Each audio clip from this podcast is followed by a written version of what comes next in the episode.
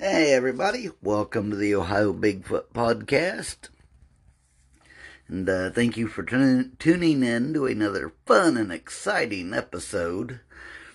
Uh, first of all, I'd like to let everyone to know that you can now find us on Instagram, Ohio Bigfoot, and Facebook at Ohio Bigfoot Project and then http dot dot slash slash whatever it is or slash slash dot dot something like that. The ohio bigfoot well ohio bigfoot project dot com. And as always we're just going to jump right into it.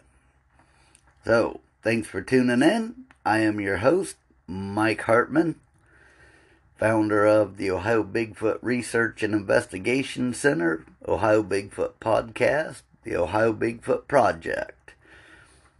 Now, we're going to tonight talk about a little bit about electronics and uh, some key factors to keeping everything alive when it comes to being in the woods.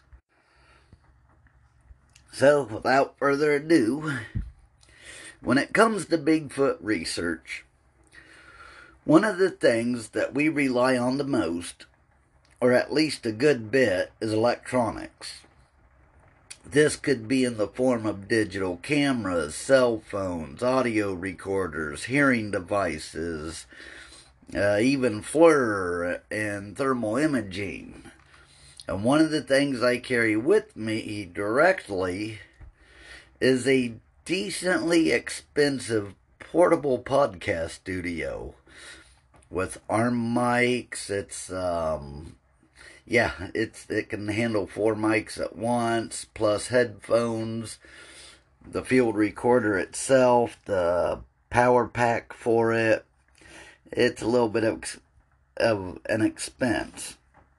Now when it comes to this equipment, Keeping it safe and in good working condition is very important because over time much of this equipment will malfunction or break on its own.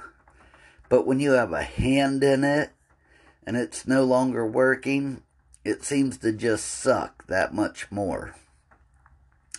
So, one of the things I want to speak about on this episode is the things that we can do to protect and keep our equipment in perfect working condition. Thankfully, with all this new electronic equipment being invented, so has the accessories to keep them safe and protected from the elements. However, there are a few steps we can take to uh, progress these precautions a few steps more on the last episode and on uh, some other episodes, you probably heard me mention my favoritism for a small invention known as hand warmers. Those wonderful little bean bags that create heat. Not only can you use them to increase your own warmth and personal comfort, not only do they make fantastic boot dryers, but they have another use that many do not know about. When a hand warmer expires, meaning that you use it and it no longer produces heat, most people throw them away. I do not. I keep mine in a very dry Ziploc bag because the material inside of those bags absorbs moisture like you would not believe. And when they can no longer contain any more moisture, they will become hard as a brick. That's when you throw them away. But they're kind of like an oversized drying agent that you would find in an appliance box. You know, those little dry dry packets. So I keep those for when I'm going out and to the field, should it be rainy or wet conditions, snowy, I will put them in the cases with my equipment to absorb any and all moisture. They also work great to rubber band around a cell phone that should you drop it in water. And these are good to pack into your hiking boots should they get wet, as overnight they will pull a great deal of the moisture out. Probably won't completely dry them, but they'll pull out a lot of water. Now, along with those, I use dry bags. Uh, especially use these in my canoe or my kayak as an inside liner to my hiking pack. I use them for camping, hiking, all seasons. They add a layer of protection to equipment. And then in severe weather, I will take it out of my hiking pack and put my hiking pack inside of the dry bag. My hiking pack has a rain flap that folds out and goes around it, but you just can't beat those dry bags. Uh, small dry bags are also great for keeping plaster of Paris as it has to um, maintain a moisture free environment. In extreme wet weather, I ditched the plaster of Paris and instead I switched to spray foam. Then another great tool is good old double locked zip bags. That you know you just can't beat the zip locks with the two strips across the top. They're great for keeping audio recorders in. You've all seen in a documentary the cameraman with the trash bag wrapped around his camera. I like this, but the bag rattle can mess with the speakers, so I go with the shotgun effect.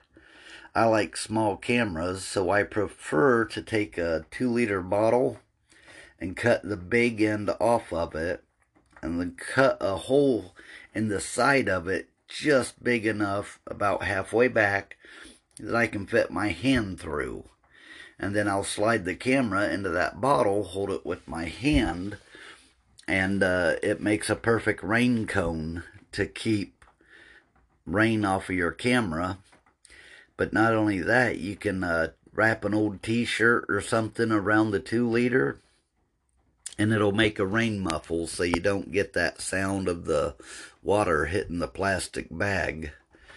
This also works great with audio recorders as well as uh, the plastic chamber trap sounds, making making the sounds louder but also more directional and more distinct. But it blocks out a great deal of the ambient noise. I just cut off one end at an angle, placed a recorder inside on a rock, or a rock and a used hand warmer, especially in rain or snow.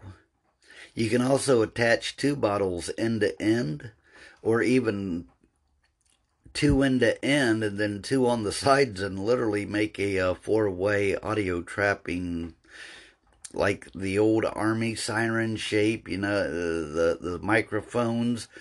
Well, imagine four of those put together with your recorder in the center, and do, making that out of uh, two liters is perfect because it keeps the water out.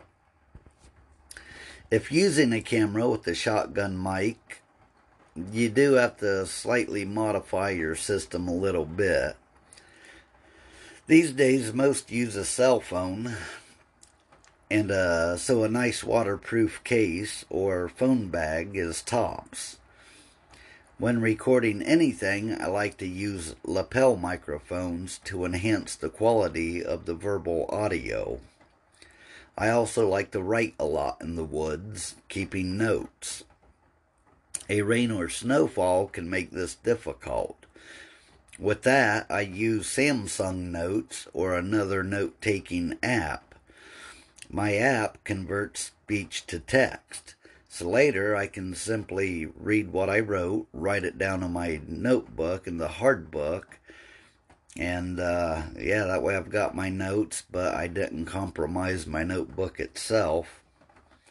And then in my notebook, I usually use plastic letter sleeves or a uh, really nice hard case, a clip case comes in handy.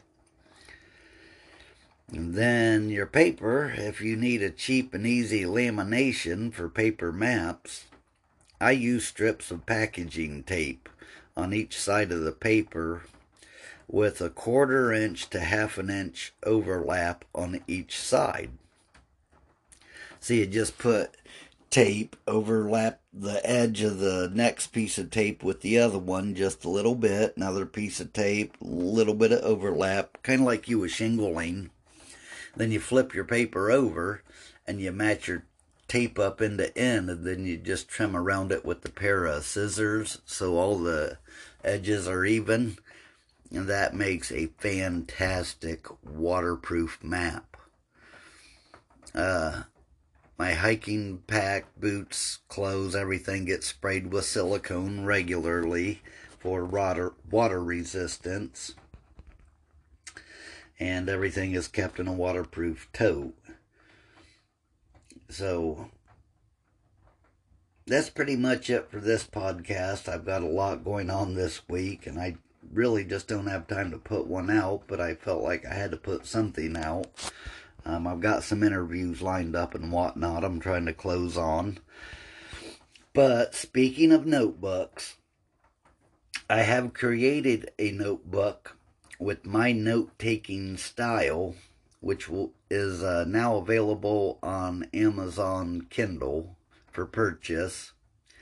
It is a hardcover and there is a paperback that you can keep your notes in as it features one blank page for my notes that or my prompts to record certain information that I like to collect, and then one blank page for your notes. And uh, this information can be used to build a pattern to Bigfoot activity. It holds 200 entries. It's 7 inches by 11 inches. The cover has a blanked out white spot for you to write your name or the name of your organization and or even a volume number on. And uh, they're available right now. It's um, Ohio Research Records and Investigation Notes. Um, speaking of notes, another thing I want to talk about as I'm starting on this podcast is sighting of the week. It can be a new sighting, it can be an old report, it could even be just an incident report. But for today, we're going to talk about Bellville, Ohio. Not far from not far from Butler, Ohio. I spoke with one of the original people about Big Head. Big Head was a local Bigfoot that was seen on more than one occasion on the outskirts of this small town that sits not too far from Mohican State Park. The reason for the name is just that. It was reported to have an abnormally large head. The reign of Big Head started in the late 1970s and lasted through the mid 1980s. There was one or two reports in the 90s. So if you're around Butler or Bellville in the evening, watch the woods. Maybe you'll catch a glimpse of his spawn. I'm pretty sure that same creature wouldn't be alive now, but eh, maybe one of his uh, spawn made it. Uh, this week is gun deer season. The Orange Army is hitting the woods and many animals are about to be displaced, deer and Bigfoot alike. They'll go primarily, uh, primarily nocturnal, especially deer. Uh, they'll lay low and hide during the day in the thickest, nastiest brush or inaccessible areas you can find them. Um, one thing they'll utilize is a hill or ridge tops. From this high vantage point, they can have an eye in the sky, so to speak. So if a hunter starts coming from the west, they can skin out towards the east. However, once after this week is over and the pressure is relieved, there's going to be a lot of foraging going on. So after this week, I would try to get in the woods if you're in Ohio. Um, yeah, the book title is uh, on Amazon, just Bigfoot Research, comma, Records and Investigations. And as I said, it's designed to pattern Bigfoot activity in the same way that I pattern deer activity or anything that I'm hunting. Uh, even fishing, my fishing log and my fishing journal, it's designed to act the same way. Uh, next episode, I'll be talking about one of the things I'll be talking about is rigging your car as a weekend research vehicle.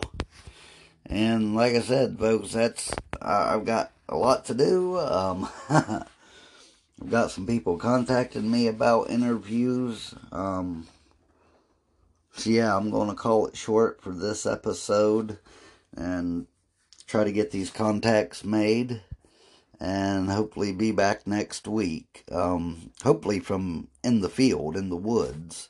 So have a great week, everybody, or rest of your week. Lay low this weekend. Deer hunters are going to be hard at it. And not a good time to be bigfooting. No need to risk getting shot. Uh, if you're not from Ohio and you're listening, thank you for listening. Appreciate it. And uh, I'll be talking about some Bigfoot stuff going on in, going on in other states.